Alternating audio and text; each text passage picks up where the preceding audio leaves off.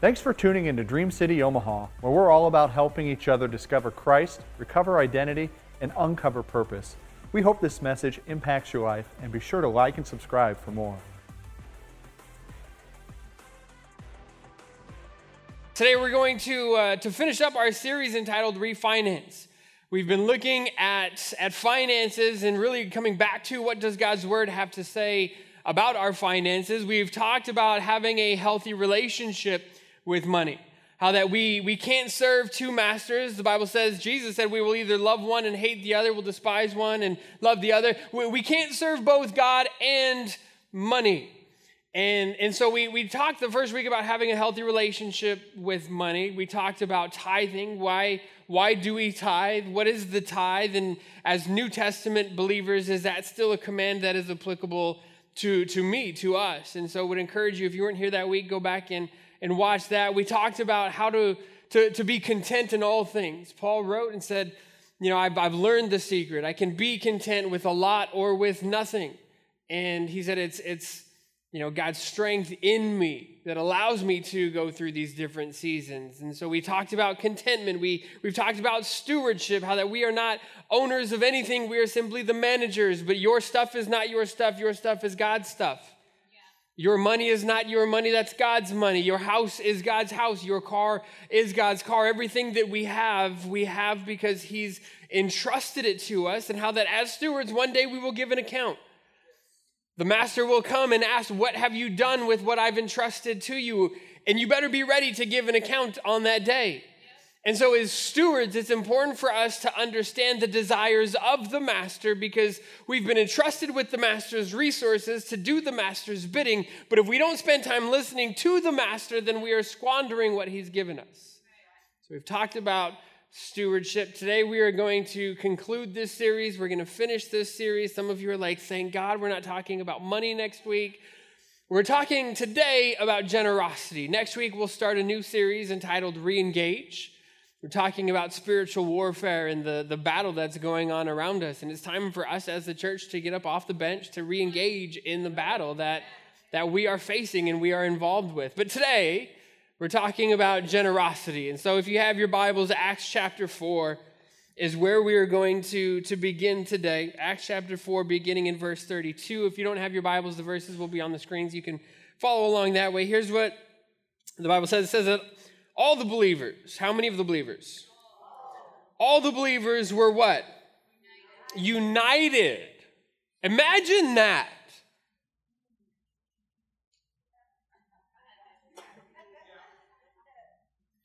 All the believers were united in heart and mind. If ever there was a verse that the church needed to hear, all the believers, and this isn't my message today, I just want to make sure that you're hearing God's word though. All the believers were united in heart and mind. They were of one heart, they were of one mind, they were of one spirit, and engaged in one mission for one purpose. Imagine if that was the church today. Imagine if, if we could say, and not even, not even the Church of Omaha, imagine if we could just say, Dream City Church was united with one heart and one mind. How powerful that that would be. Let's move on. They felt that what they owned was not their own. So they shared everything that they had. Verse 33 the apostles testified powerfully to the resurrection of the Lord Jesus, and God's great blessing was upon them all. There were no needy people among them. Some of you say, Thank you, Jesus. Not needy like that. Not needy like, you know, you know what I'm talking about. Like not needy people, just people that didn't have need. Because we all have needy people. Somebody's like, oh yeah. Angel said, we all are needy people. If you don't have any needy people, you are that needy person. There were no needy people among them because those who owned land, listen to this, those who owned land or houses would sell them and bring the money to the apostles to give to those in need. For instance, there was Joseph, the one the apostles nicknamed Barnabas. He was from the tribe of Levi and he came from the island of Cyprus. He sold the field he owned and brought the money to the apostles. I don't know about you, but as I read that, as one of those verses that you read and it's like, let's just skip that part. Because here you see these disciples of Jesus, these followers of Jesus, these people who have, have listened to Jesus' teaching and now are going out and telling people about the goodness and the grace of God. And it says that they they, as a group, were united together, one heart, one mind. They were taking care of each other's needs. And as a need in their community would pop up, somebody would go and sell a car, somebody would go and sell some, some livestock, somebody would go and sell a farm or a field. They would bring the money to the apostles and say, use this to meet the needs in our community. Rather than allowing the government to meet the needs. Rather than saying, hey, let's form some nonprofits to meet some needs. Rather than looking at other people to meet the needs, they said, God, what have you given us and how can we meet the needs? And it's a challenging it's a challenging portion of scripture. It's a challenging thought. It, it challenges me even today. Like, okay, God, what do you want me to go sell? Like, within reason, God, right? Because we always will, like, We'll put it out there and then we'll like take a step back. Like, God, I want you to do this, but only do it how I want you to do it. Only do it within the confines or the boundaries that I allow you to operate within my life. God, I want you to move and I want you to use me, but if you don't use me the way that I want you to use me, then maybe I'll just go ahead and sit this one out. Today, as we, we talk about generosity, we see the generosity of the first church, willing to, to give up their possessions, willing to give up their stuff, really willing to give up everything that they had for the benefit of those around them. I grew up going to baseball games. I love baseball. I played baseball. And so, you know, some of my my favorite things to do are to, to go to baseball games. And growing up in Albuquerque, we had the Albuquerque Dukes, and now they're the Albuquerque Isotopes, which is a dumb name for a baseball team.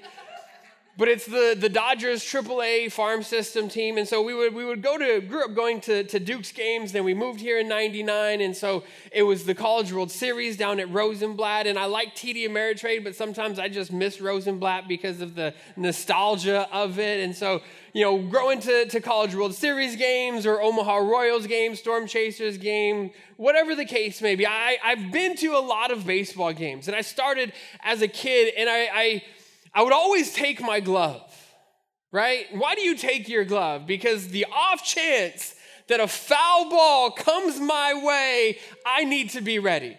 You know how many foul balls I've caught? Zero. And I, I, I've always wanted to catch a foul ball. Like I remember growing up thinking, man, how awesome would that be? And every time a ball goes into the stands, you're watching like, if that could just come my way. If I could just get a ball to, to, to come my way. And then you read stories about, about a guy named Zack Hample is his name. And he's in his life, he's a young guy. In his life, he's, he's traveled the country. He's really traveled the world, gone to baseball games. He has 11,000 baseballs. I, I'm not even joking. He's caught 11,000 baseballs at baseball games, either home run balls, foul balls, or balls that players have thrown to him in the stands. 11,000. I have none. I take my glove to every game I go to. And I, and I grew up just thinking if I could just have a ball and I would go and I would, I would yell at the players as they, you know, as they, they get the last out of the inning and they're running into the dugout and they always throw the ball up. It's, it's never to me. I never get the ball. I remember one time during the College World Series, me and a friend, we were in high school, we went to uh, a College World Series game. This was at Rosenblatt, and, and it kind of game kind of dragged on for a little bit. So people started to leave, and so we moved down a little closer to the field, and there was just a few people in our section, and we were sitting there, and we got up to go get something to drink. Listen, this like heartbreak, and like we went to get something to drink, and when we came back to our seats, the person like three rows in front of us had a ball. And I was like, dude, did you get a ball? And he's like, yeah, you wouldn't believe it. As soon as you guys left, a foul ball landed right in your seat. This is a true story. I'm not even joking you. This foul ball landed right in your seat. And I'm just like, just like, take me now, Jesus, because my life is over. Like, what's the point? And so I remember growing up and I always wanted a foul ball. And then I remember having kids. And I had Jace and, and we had Isaiah, we had Carter. So I've got these boys now. And I remember the first time we took our boys to Kansas City. The, the Red Sox were in town. I'm a huge Red Sox fan. They were playing the Royals. Let's take the boys to a Red Sox game. So we drive down to Kansas City. I think, I think mom and dad, you guys were with us as well. So, so the whole family, we go down and we, we're in Kauffman Stadium where we've got great seats, third third line, just a few rows up from the field, and watching the Red Sox. I'm sitting next to Isaiah, and, and I'm at a baseball game, and I'm still wanting to get a foul ball. But because I'm there with my son, I've noticed that my, my motivations have changed. Because in the past, it was, hey, give me a foul ball and I will jump in front of any kid to, to get it. But now that I'm there with my son, it's like, hey, I would like a foul ball, but, but it's not for me, it's for my son.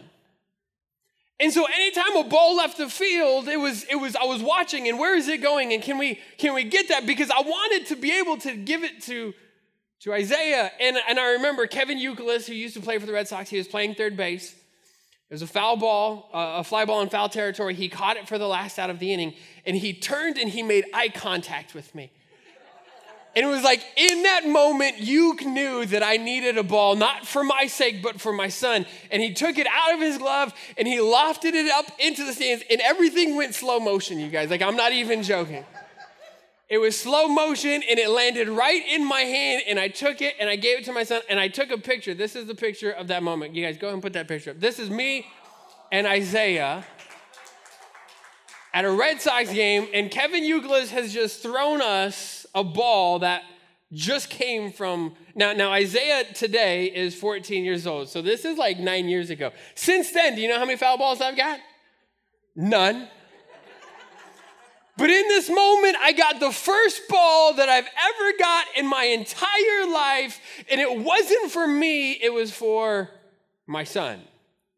And sometimes i wonder if that's how god is right? Like sometimes we ask god for things we ask God to, to give us blessings, but until we're ready to give it away, I think God is just waiting. He's like, I want to bless you and I want to give it to you and I want you to, to have what you want, but if it's for you, then maybe I need to wait until you grow a little bit. But when we get to the point where it's like, God, it's not even for me. God, I don't want that job and I don't want that raise and I don't want the blessing and I don't want all of this stuff. God, I don't want that house just so that I can have more house to clean. But God, if you gave me that house, then we could host small groups and we can we can be home openers for for these college students and we can we can do all of these other things. God, if, if I get that raise, then I'll be able to to give to this ministry and support this missionary and be able to do all of these things. But but I think sometimes we go with such selfish motives that God's like, I want to bless you, but if it's for you, then maybe maybe I'll just wait for a second until you're ready to, to give it away. In the moment that your motivation shifts from it being about you to it being about somebody else, watch and see what God does. See, in the Bible, there's something called the, the law of reciprocity.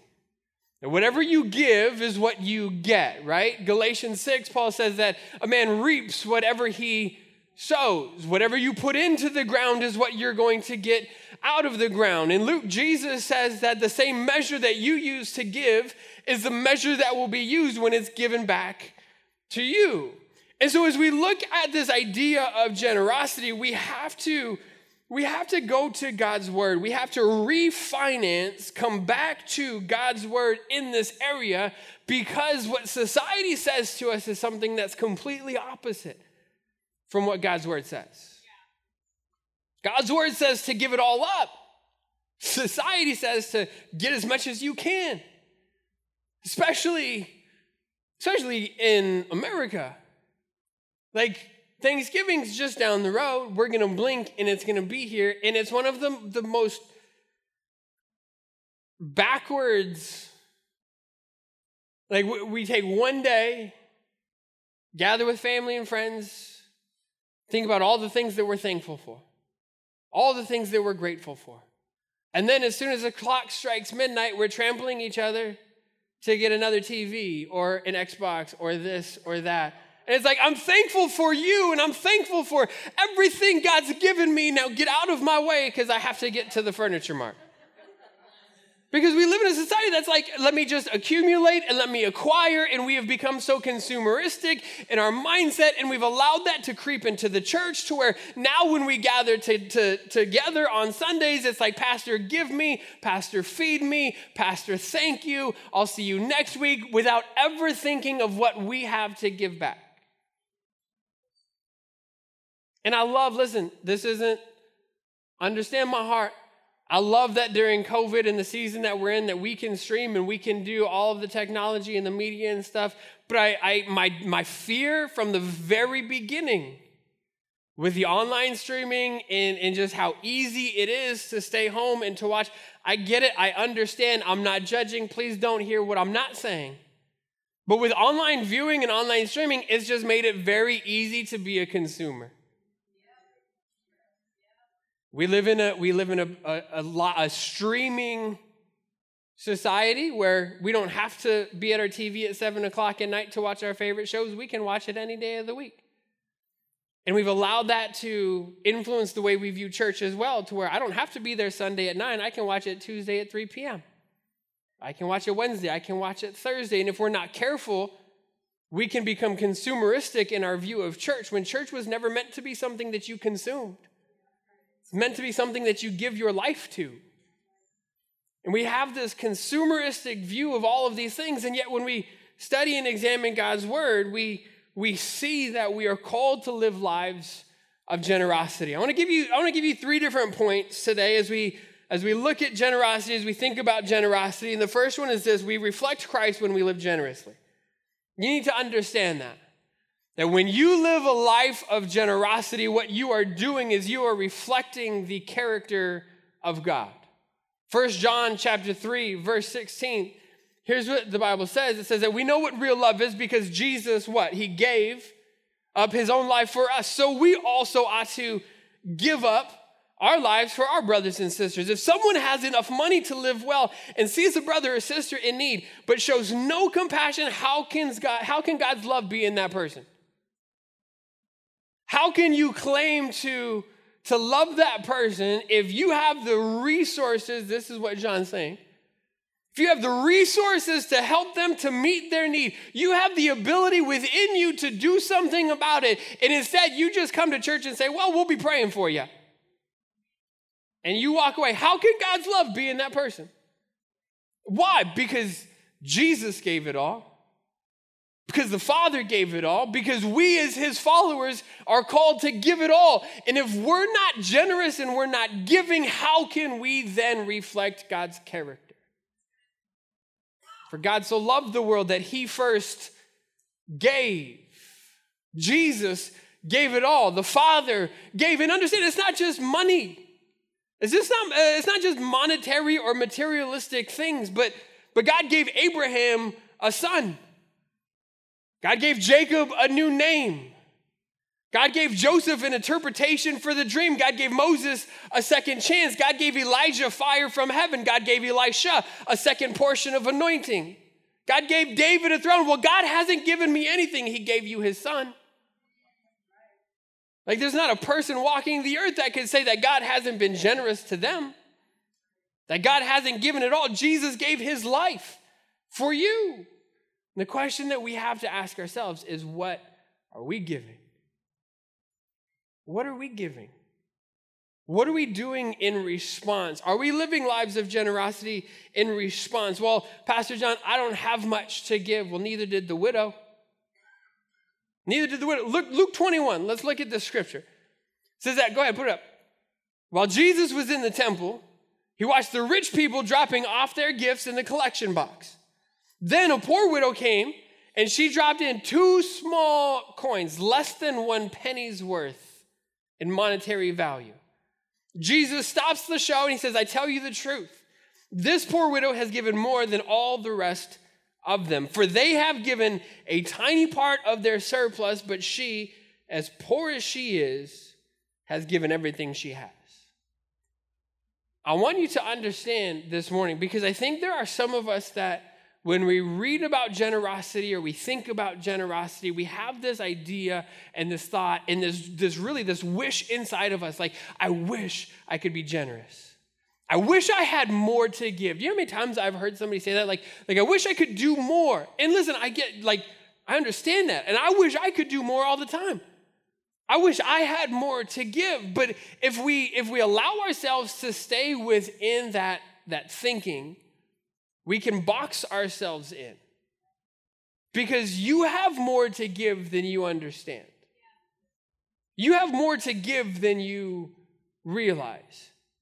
But sometimes we look at, at situations or we look at, at what's going on. We see the, the devastation in Louisiana after the hurricane, or we see what's going on up in the Northeast. And it's like, man, I wish I could just, I wish I could do something. I wish I had some money that I could just send to them. I wish, I wish there was something more that I could do. We look at the situation going on in the Middle East and the, the refugees that are trying to get out of Afghanistan. It's like, I wish that I had more and I wish I could give more. I wish that there was something more that I could do. But as I read the story of this woman, it's not that she gave an exorbitant amount of money.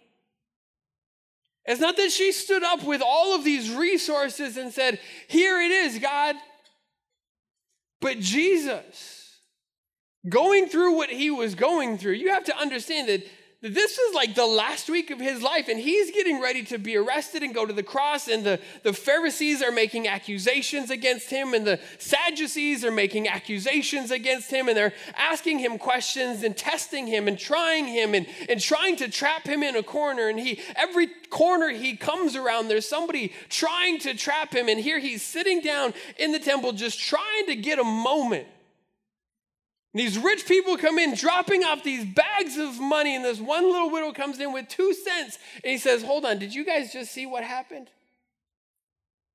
Forget about everything else that's going on this week. Forget about everything else that we've been through. Did you see what just happened? This little, this little old lady, she dropped two coins in, and I tell you, she gave more than everybody else.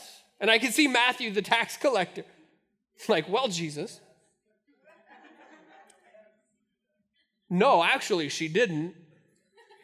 Like, th- thank you, Matthew, but you have to understand that while they were giving out of their surplus, she gave out of her need. What's the point here for us? Here's the, here's the point that we have to understand with our generosity God measures our generosity by the size of the sacrifice, not the size of the gift. When you are trying to to ask yourselves and evaluate your generosity. God, am I, am I living the way that you've called me to? God, am I, am I generous like you were generous? What did Jesus give? He gave everything. What did the Father give? He gave his only son. It was, it was a sacrifice what they gave. When we give, those of us who have been, have been blessed by God, it would be very easy to just give out of the surplus. Say, God, look at how awesome I am. Now look at my giving report. Look at how much I gave. Look at, look at all the things that I do. But rather than measuring it by the size of our gift, let's start measuring it by how much it hurts when we give it. Did it hurt you to give that? If it didn't hurt, then it wasn't a sacrifice. Did it hurt you to, to offer that? And again, not just material, but, but how are you being generous with your words? How are you being generous with encouragement to those around you? How are you being generous with your time? You want to give something that hurts? Give some time. Yeah. Like, seriously. Give 30 minutes of your time, give an hour of your time. Invest in the life of somebody around you. Do it sacrificially. Well, I don't have time. Well, make time. Because then you'll know that it's a sacrifice, and then you'll know that you're really being generous. It's not the size of the gift, it's the size of the sacrifice that God measures. The third thing that I want you to understand about generosity is, that generosity isn't just a gift to others, but really generosity is a gift for you. A lot of times we think, you know, we need to be generous to bless other people, and yes, you will be a blessing to other people. Yes, other people will be blessed through your through your actions, through your generosity, through your words, through your time, through the talents that God has placed inside of you, through the through the gifts that he's gifted you with. But we also have to realize that it's not just for them, but the person, listen, the person who benefits the most from your generosity is you.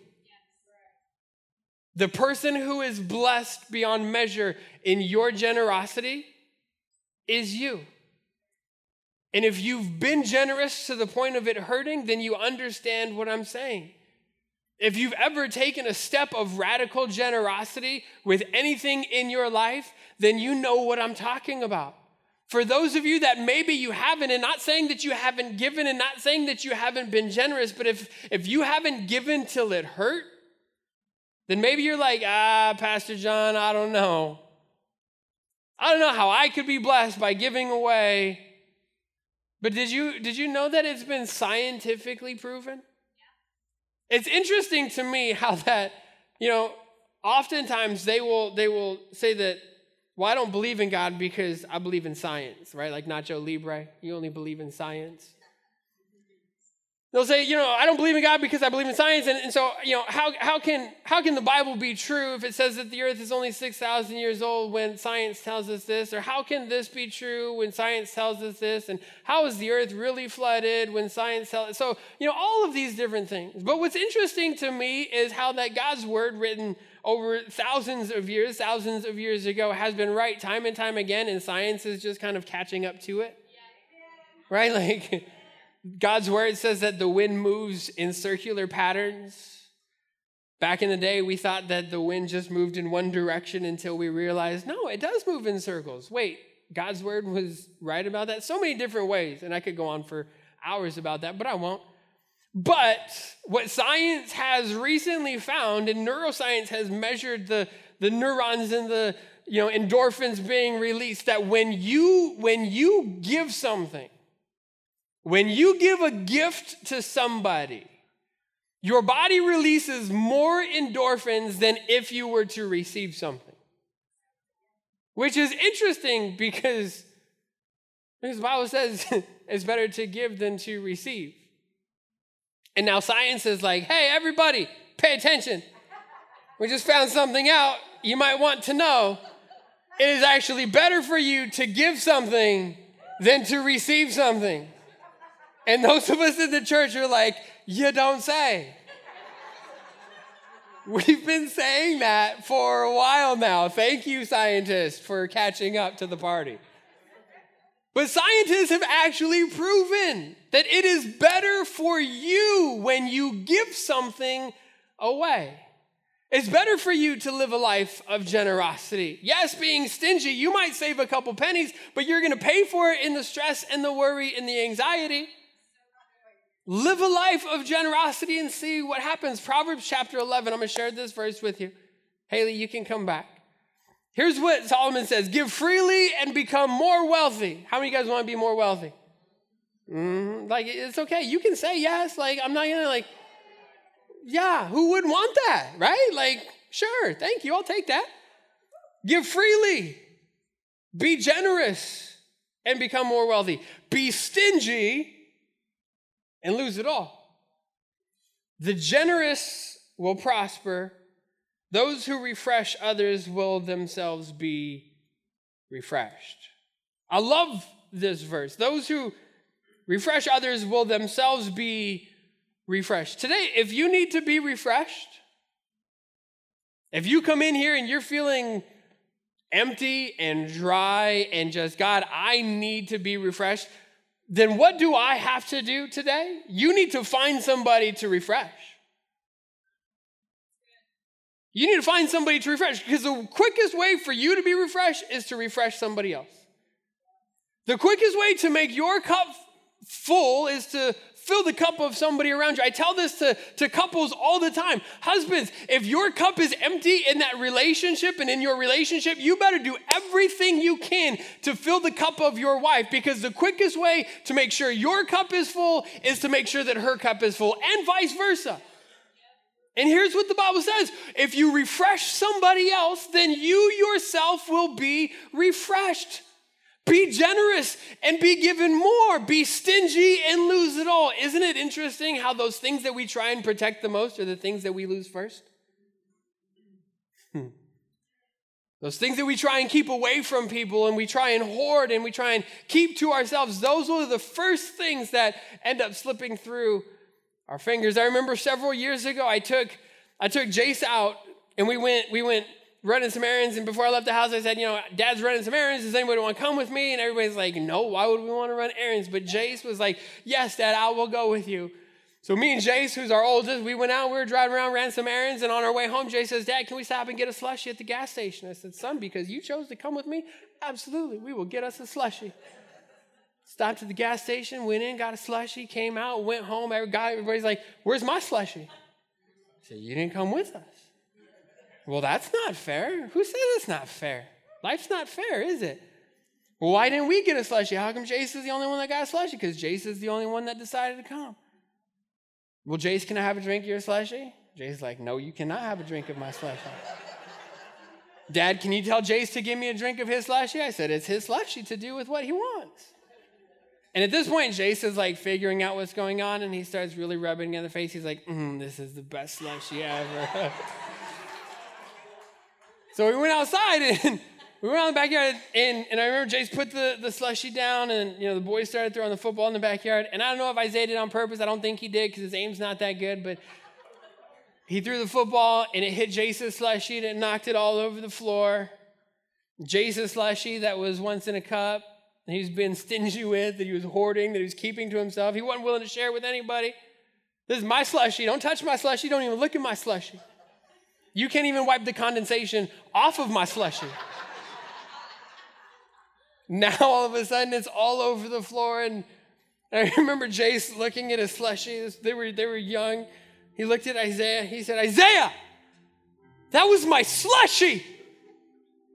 You spilled my slushy. And I remember Isaiah just walking past him because now the game's over. Like, what's the point of, you know, Jace doesn't want to play now, so I'm just going to walk in the house. And he, I remember he just walked past Jace. He's like, well, Guess you should have shared your slushy. Just walked right past him. Guess you should have shared your slushy because if you'd have shared it, you probably would still have it. The Bible says, be stingy, lose everything. But those who have a generous heart, those who, who look around and, and see needs, and rather than just with words saying, hey, I'll pray for you, hey, hopefully that works out, hey, you know, I'll, if they have the resources, they, they take the time. If they have the, the, the material, the, the monetary blessing to be able to, to help, they do. If they have the, the time to invest, they do. When, when Melissa gets up and says, Listen, I'm the Connect team leader and I want, I want to get you connected and we have opportunities for you to serve in the ministry here. We don't do that so that we can be blessed, we do that so that you can be blessed. We come in, we hear about opportunities to serve, and Pastor Soraya has opportunities in the back to minister to kids. It's like, well, somebody else will do that. What are we saying? We're saying somebody else will be generous. Somebody else will give of their time. Somebody else will give of their talent. Somebody else will give of their gifts. I don't know if it's going to be me, but, but somebody else will do that. My encouragement to you today is evaluate how am I giving? God, how am I giving? If you if you view my giving not by the the amount given, but by the amount of sacrifice it was to give, how am I doing? If my job is to be a reflection of you in reflection of Christ, how am I reflecting this aspect of your character? Am I reflecting how generous you are? And I, am, I, am, I, am I being a good witness to the world of your love and how generous you are with us? My encouragement, my challenge to you is, is as you ask those questions and as you allow the Holy Spirit to, to speak to you and maybe bring conviction in a different area. My challenge to you is whatever He shows you, step out in faith and do that. Allow yourself to be stretched, allow yourself to be challenged, because those who refresh others will themselves be refreshed. Amen. Amen. Stand with me this morning. Lord, we thank you. Father, we thank you for your generosity. We thank you that you first gave. Jesus, we thank you for your generosity, that you gave up your life so that in you we can find the promise of new life. Lord, as your representatives here on this earth, as those who have been, been sent out as your representatives to reflect your character and to reflect your heart in our world, we better be reflecting generosity because that's what you've shown us. Because that's how, how you are with us. And so, God, if you who are so generous with us and have entrusted us with so much, who are we then to turn around and be stingy with what's not even ours? Being stingy with the material you've given us, with the, the time you've given us, being stingy with our words, being stingy with the talents that you've blessed with us with, the gifts that you've placed inside of us, Lord. My, my, my challenge today, my prayer today is that you would show each and every one of us an area that we we could stand to grow in generosity. Whatever you're calling us to, we thank you that that when we give, yes, we can then be a blessing to others, even as you told Abraham, I'm going to bless you so the entire world through you will be blessed. We thank you that when we give, we have the opportunity to, to be a blessing to other people, but when we give, God, we ourselves are blessed. Lord, I pray that you would give each and every one of us an opportunity, a clear opportunity, a divine encounter this week that you would bring somebody in our path, or even right now, bring to mind the individual that you would have us to, to just perform a small act of generosity. Maybe for some, it's going to be with, with something monetary. Maybe for some, it'll be just time and giving giving 30 minutes or an hour to somebody. Maybe for some it's going to be an encouraging word. Help us not to be stingy with everything that you've entrusted to us. But God, may we be generous as you were generous. Go with us this week. Give us opportunities to share your love with those around us. We love you and we thank you in Jesus' name. And everybody said, Amen. Amen. God bless you, church. Hey, listen, next week, re engage. It's going to be great. It's going to be good. Invite somebody, bring somebody with you. I love you guys. If you need prayer, our prayer team is down here. We'd love to be able to minister to you in that way. If not, stop by, grab a, a donut in the coffee shop, support the missions team. We'll see you guys next week. Here at Dream City Omaha, we're all about three things helping people discover Christ, recover identity, or uncover purpose. If you enjoyed today's service, we encourage you to check out our past sermon series as well as our discipleship classes. Give us a subscribe, and we hope that we can help you grow no matter where you are.